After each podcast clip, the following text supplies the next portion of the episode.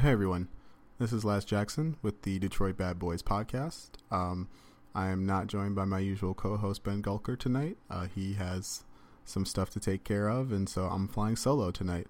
Um, this intro will normally just cover everything we'd be going over, but since I'm flying solo, we're just going to talk about what I want to talk about, and we'll see we'll see where it leads.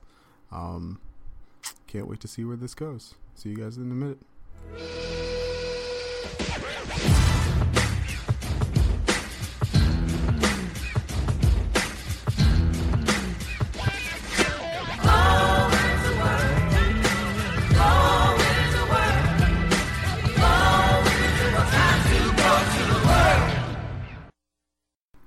Welcome back. I just uh, cut and pasted the intro into Audacity, and uh, 30 seconds later, here we are.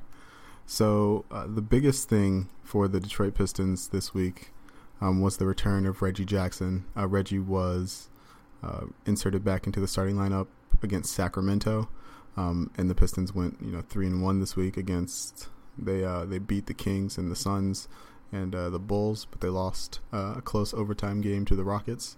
Um, in all four games, I think it was highly beneficial to have Reggie Jackson back in the limited minutes that he did play. Um, what we're what you're looking for with him on the court is, of course, like the interplay with Blake Griffin and Andre Drummond, and he and he just seeing how those three guys uh, inhabit the court together.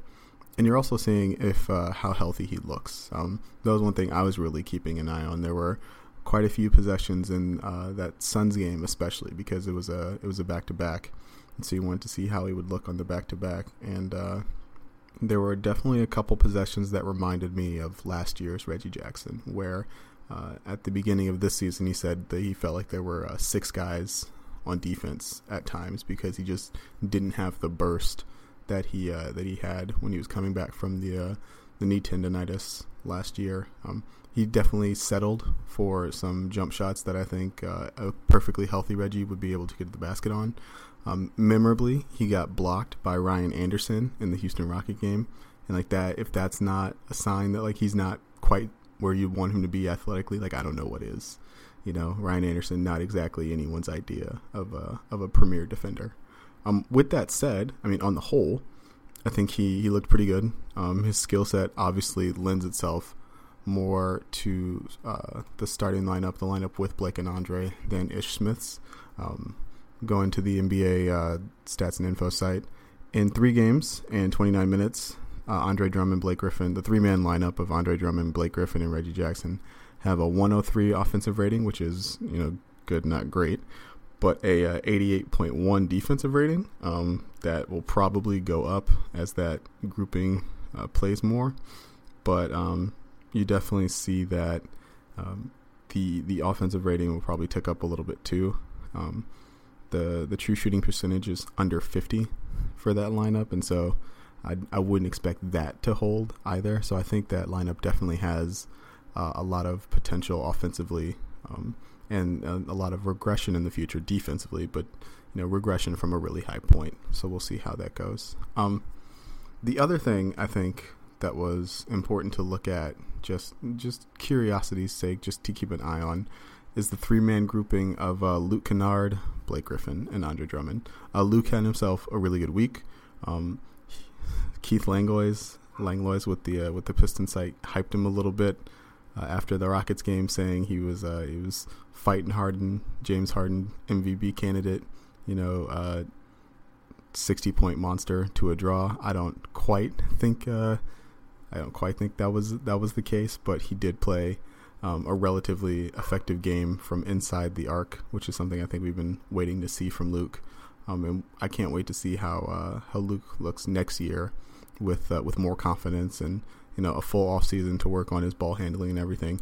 But uh, going back to that three man lineup of he, Blake Griffin, and Andre Drummond in in 91 minutes this season, that lineup has a one uh, 111 offensive rating and a 103 defensive rating.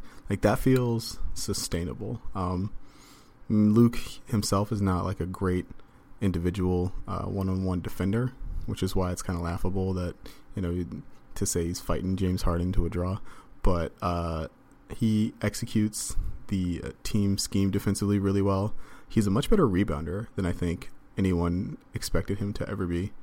And um, you know, he spaces the floor and he does he moves the ball and uh, he moves well without the ball, and so he's a really good uh, cog in a in a well-oiled offensive machine. And so having him on the floor with those guys and having it working, I, I can't wait to see how that goes uh, in the future. So you know that's a little bit of a lineup news. That's a little bit of where the the Pistons are at um, going into next week. Um, as far as the uh, the standings go, the uh, the Pistons are currently what thirty two and thirty nine, I believe. Uh, I, my mistake. They are thirty three and forty, so I was close. The uh, they are currently six games back of the Milwaukee Bucks, who just uh, picked up a relatively uh, uninspiring win over the San Antonio Spurs. They blew, uh, they almost blew a ten point lead with like five minutes to go. Uh, San Antonio didn't call timeout to run a set play at the end of the game, and uh, it cost them a chance at overtime. It's pretty frustrating from a Pistons fan perspective. Um, that said, I think the Pistons magic number is somewhere like four or three. I think it's four, three or four. Um, and so the the playoff odds for the Pistons are minuscule right now. Um, but you know, I'm gonna hold out hope, just like uh, just like everyone else. But I do think that when this team doesn't make the playoffs, um, it's heavily rumored that that changes will be afoot. Uh, speaking of those changes, uh, earlier this week we had a report from Mark Stein that uh, Chauncey Billups had been um, reached out to, I believe, for uh, for a front office position within the Pistons organization. Um, what followed were a string of uh, pretty vehement demi- denials from uh, Chauncey himself on the jump. Um, a high level platinum equity uh, front office individual from Vince Ellis who just called the uh, the allegations straight up false. Um, I've said this. I said this on the uh, Inside the Cylinder podcast with uh, David Fernandez and and Jamie Delancey. Uh, you know, two guys who uh, have been on this podcast, and you should definitely check out the Inside the Cylinder podcast if you get a chance. But um, yeah, the if I'm not a huge fan of Chauncey Billups uh, GM, I think that uh, if what the Pistons really need is someone who can uh, navigate the the treacherous waters of the salary cap I feel like that's going to be really important coming up with, uh, of course, Blake Griffin's uh, ever expanding deal and Andre Drummond's uh, max contract, and just the I think the the main criticism you have of the the financial planning of the Stan Van Gundy era was overspending on guys in free agency and not really uh, navigating the 2016 cap jump as well as well, they didn't do it as well as anybody else in the league. I'll say that. Uh, no one really handled that situation well but that's kind of hamstringing their their future flexibility. And so, um, throwing a guy like Chauncey, a guy who uh, has no prior front office ex- experience, who uh, is a former player and not necessarily uh, versed in the minutia of the NBA salary cap. I don't want to say uh, he can't learn it or he's incapable because that's obviously not true, but that's uh, not his specialty. I think that's fair to say. It's not his specialty. And so uh, I think that's something that's going to be a really important uh, inflection point for the Pistons moving forward. And so, if Stan is let go, if there's a new uh, president of basketball operations and general manager in place, I think uh, I would prefer those individuals to have uh, a vast and uh, intricate knowledge of the NBA salary cap because that's going to be really important to the Pistons moving forward. Um, like I also said on the Inside the Cylinder podcast, um, it's really difficult to believe that if, if Chauncey Billups' his name wasn't wasn't Chauncey Billups, that uh, he would be a candidate for this job. Um, he has no prior front office experience. He's a right now he's a TV personality and uh, and a former Pistons great. But uh, you know, what what other qualifications does he really have? I, I, and I hate saying that about Chauncey because obviously he was such a, a vital part of uh, a very vibrant part of this of the Detroit Pistons history not too long ago. But that said, uh, that past performance does not indicate future results, especially when the jobs are very very different. Um, you know, with all that said, I think uh, if the Pistons could obviously do much worse than hiring Chauncey, he's a very intelligent basketball mind but I don't know. I would just like to see him get some experience in uh, in another front office as maybe like an assistant GM or something. Just you know something other than a TV job would just make me feel so much better about uh, where he and uh, whatever staff he would bring along with him, how they would fare in a in a general manager position. Um, understandably, there are a lot of people who are excited about bringing back uh, Pistons great Chauncey Billups into the front office. Uh, this is where I wish Ben was on the podcast because he was uh, he was one of those individuals um, when the uh, when the news first hit and I was copying the uh, the Slack chat, our internal Slack chat. Um, he was one of the people who was like, you know, this is cool. I'd be I'd be cool with that.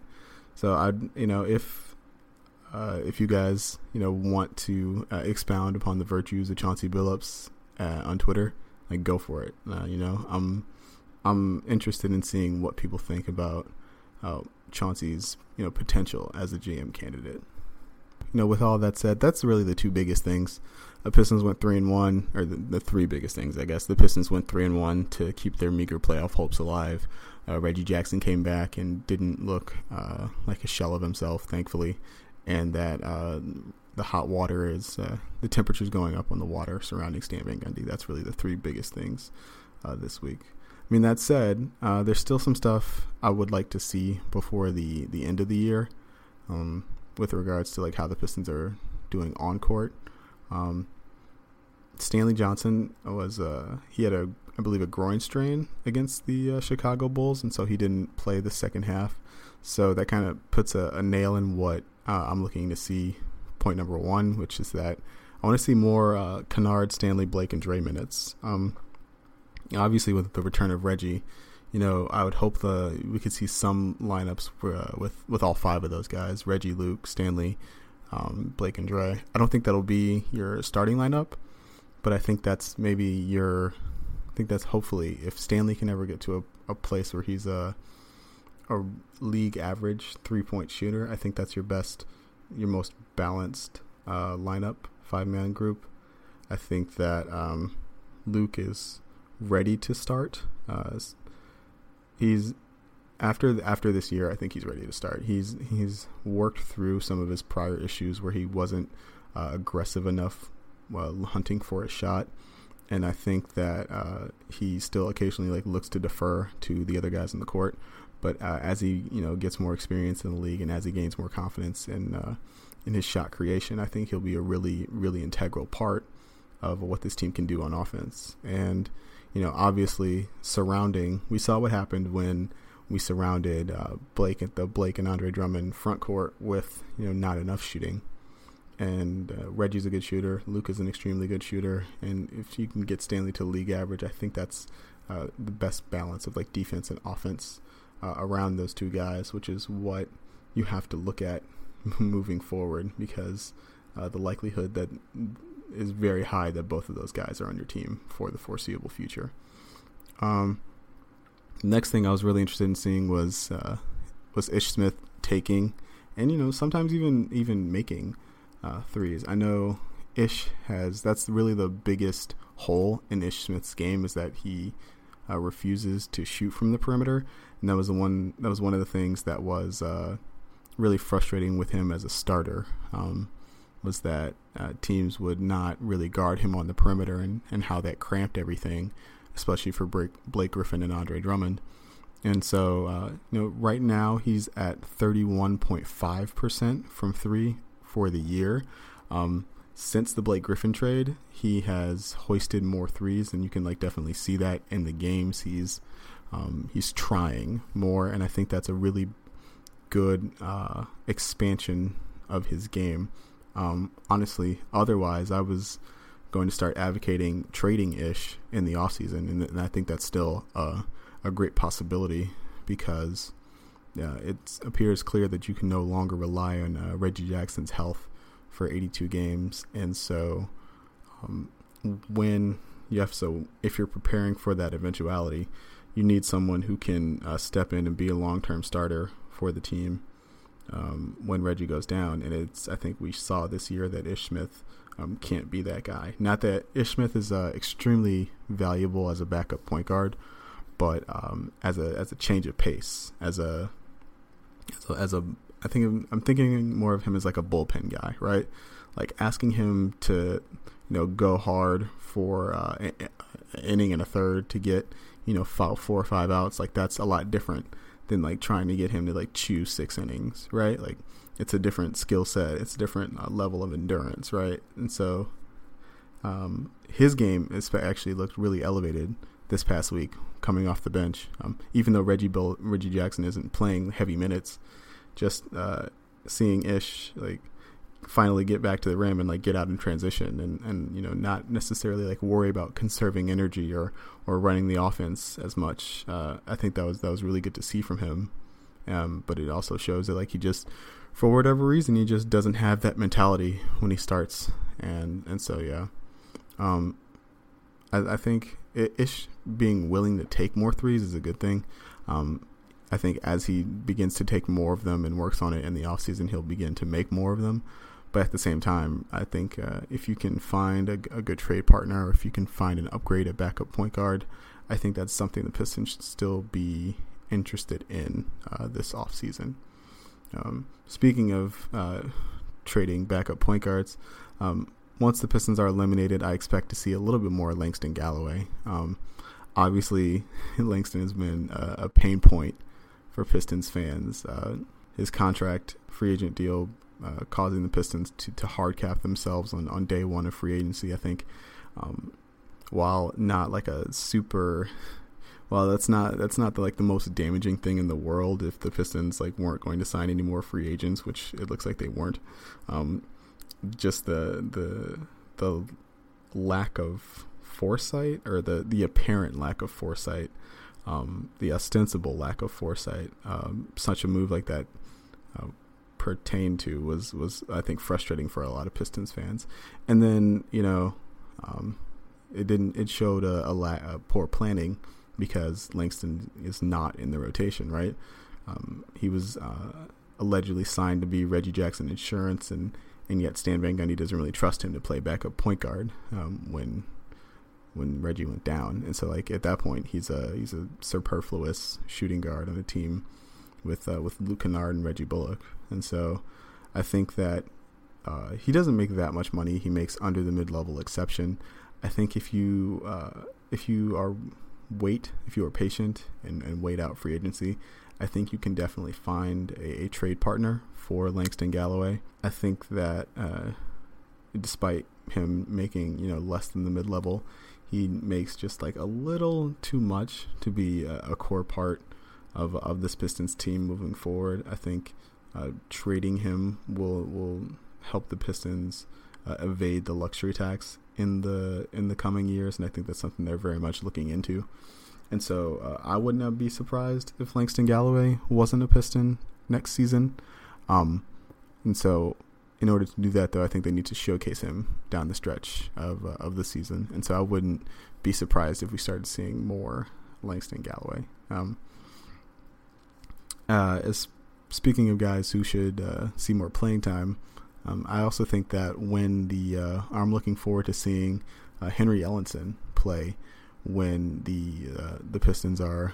I presume that when Stan's like officially eliminated from from the playoffs, we'll start seeing more of these guys. Um, Ellenson is obviously like a first round draft choice. Uh, I said on the Inside the Cylinder podcast that I don't ever think he'll be an NBA quality defender, but he's still only 21 years old. Uh, he still has a very desirable skill set for uh, a guy of his of his size, and he also has a very high you know skill floor for a guy of his size. He he can put the ball in the floor and drive. Uh, he can he can allegedly uh, make, make, shoot at an NBA three level, even though he hasn't really shown it uh, to this point in his career. I think this year is this this year has been really disappointing uh, for Henry, just because uh, Stan hyped him up at the beginning of the year. He was he was seeing back up four minutes at the beginning of the year, and you know he slowly lost uh, ceded those minutes to Anthony Tolliver. I think quite fairly, um, and not not necessarily like wasting a first round pick, but uh, having uh, that first round pick could potentially be um, another player another wing, maybe another another point guard, um, instead of a guy who uh, who can't beat out like uh, journeyman Anthony Tolliver.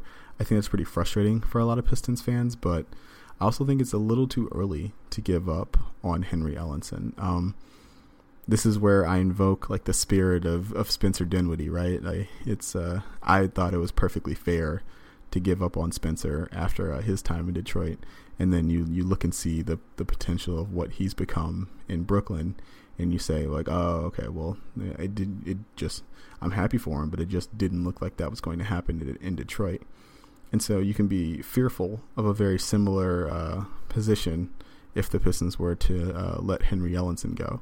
Um, he's someone would be willing to to find him and, and unlock the the hidden potential within him, and that would be you know even more frustrating uh, as a Pistons fan. Just an inability to to develop that kind of talent, I think, is would be telling and very telling of the uh, Stan Van Gundy front office uh, administration. And so, you know, I'm not advocating letting him go, but I am uh, advocating once they're eliminated. I and I expect and I advocate for that uh, he see more minutes. Just he get more he get more run. You know, just I don't think he'll he still looks like a, a wacky, uh, wavy inflatable tube man on defense a lot of the time. Just like rushing, not knowing where to be, and you know being a half step behind the play, and you know not athletic enough really to to make up that half step, and then uh, getting it, you know, getting uh, flailing about on the perimeter, just trying to catch up to shooters and everything. Like, I don't ever, again, I don't ever think he'll be an NBA level defender, but um, you still got to see what the kid's got, right? And so, yeah, that's pretty much uh, the big topics of what of what's going on uh, in Pistons land. Um, I'm holding out hope for the playoffs. I, I fully expect and understand that uh, other people are not doing the same, and you know, I respect that. You know, you're more realistic and you're more uh, you're more optimistic and realistic, I think, than me. Um, my my uh, my pessimism is starting to take over. But uh, you know, once the Pistons are eliminated from the playoffs, and then the the playoffs will start, that leaves uh, me and this podcast uh, in a really weird position. And so uh, I'm you know reaching out to you guys. I want to know like what you guys want to hear about and uh, and talk about during this off season. Um, do you want to hear guests of other playoff teams? I've had some guests from other Eastern Conference teams on in the past.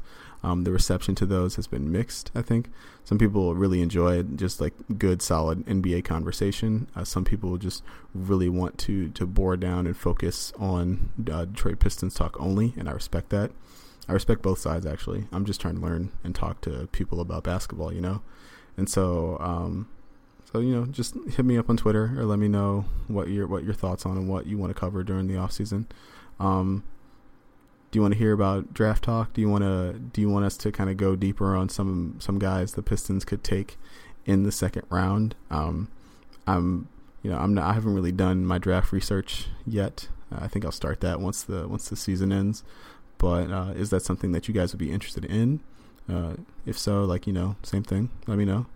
And then uh, if the the Pistons don't have any, I have any cap space, obviously, but um, free agency is definitely like a that's a really big deal within the NBA. And so, like, would you be interested in you know some podcast that went over the the recent signings and analysis of uh, of other teams' free agency uh, signings? Again, this is a this is one of those things where it's like, do you want to hear about the NBA as a whole, or do you do you just want to hear about uh, the Pistons' place in that NBA um, during the offseason. Uh, the reason I'm asking is because uh, you know with with no playoffs and with no first round pick, uh, it does look like it'll be a really quiet uh, offseason, relying on a, a lot of uh, internal development for the Detroit Pistons. Um, obviously, if there's a front office shakeup, like we'll cover that on the site and we'll talk about that on this podcast. Um, and I'm sure we can we uh, we can milk some content out of that. But um, I'm just curious about what where you guys want this podcast uh, to go. So, you know, of course, the the best way to hit me up is on Twitter at LazChance. That's at L A Z C H A N C E. Um, you can also, you know, you can also email me. My email uh, is in my Twitter bio. But uh, for the sake of people who don't want to look at my Twitter, my email is uh, MSU. That's L A That's L A Z C H A N C E M S U, as in Michigan State University, where I went to school, uh, at gmail.com. Uh, you, you know, just make sure you put like DBB pod in the subject line so that I don't just like think you're spam and delete you immediately.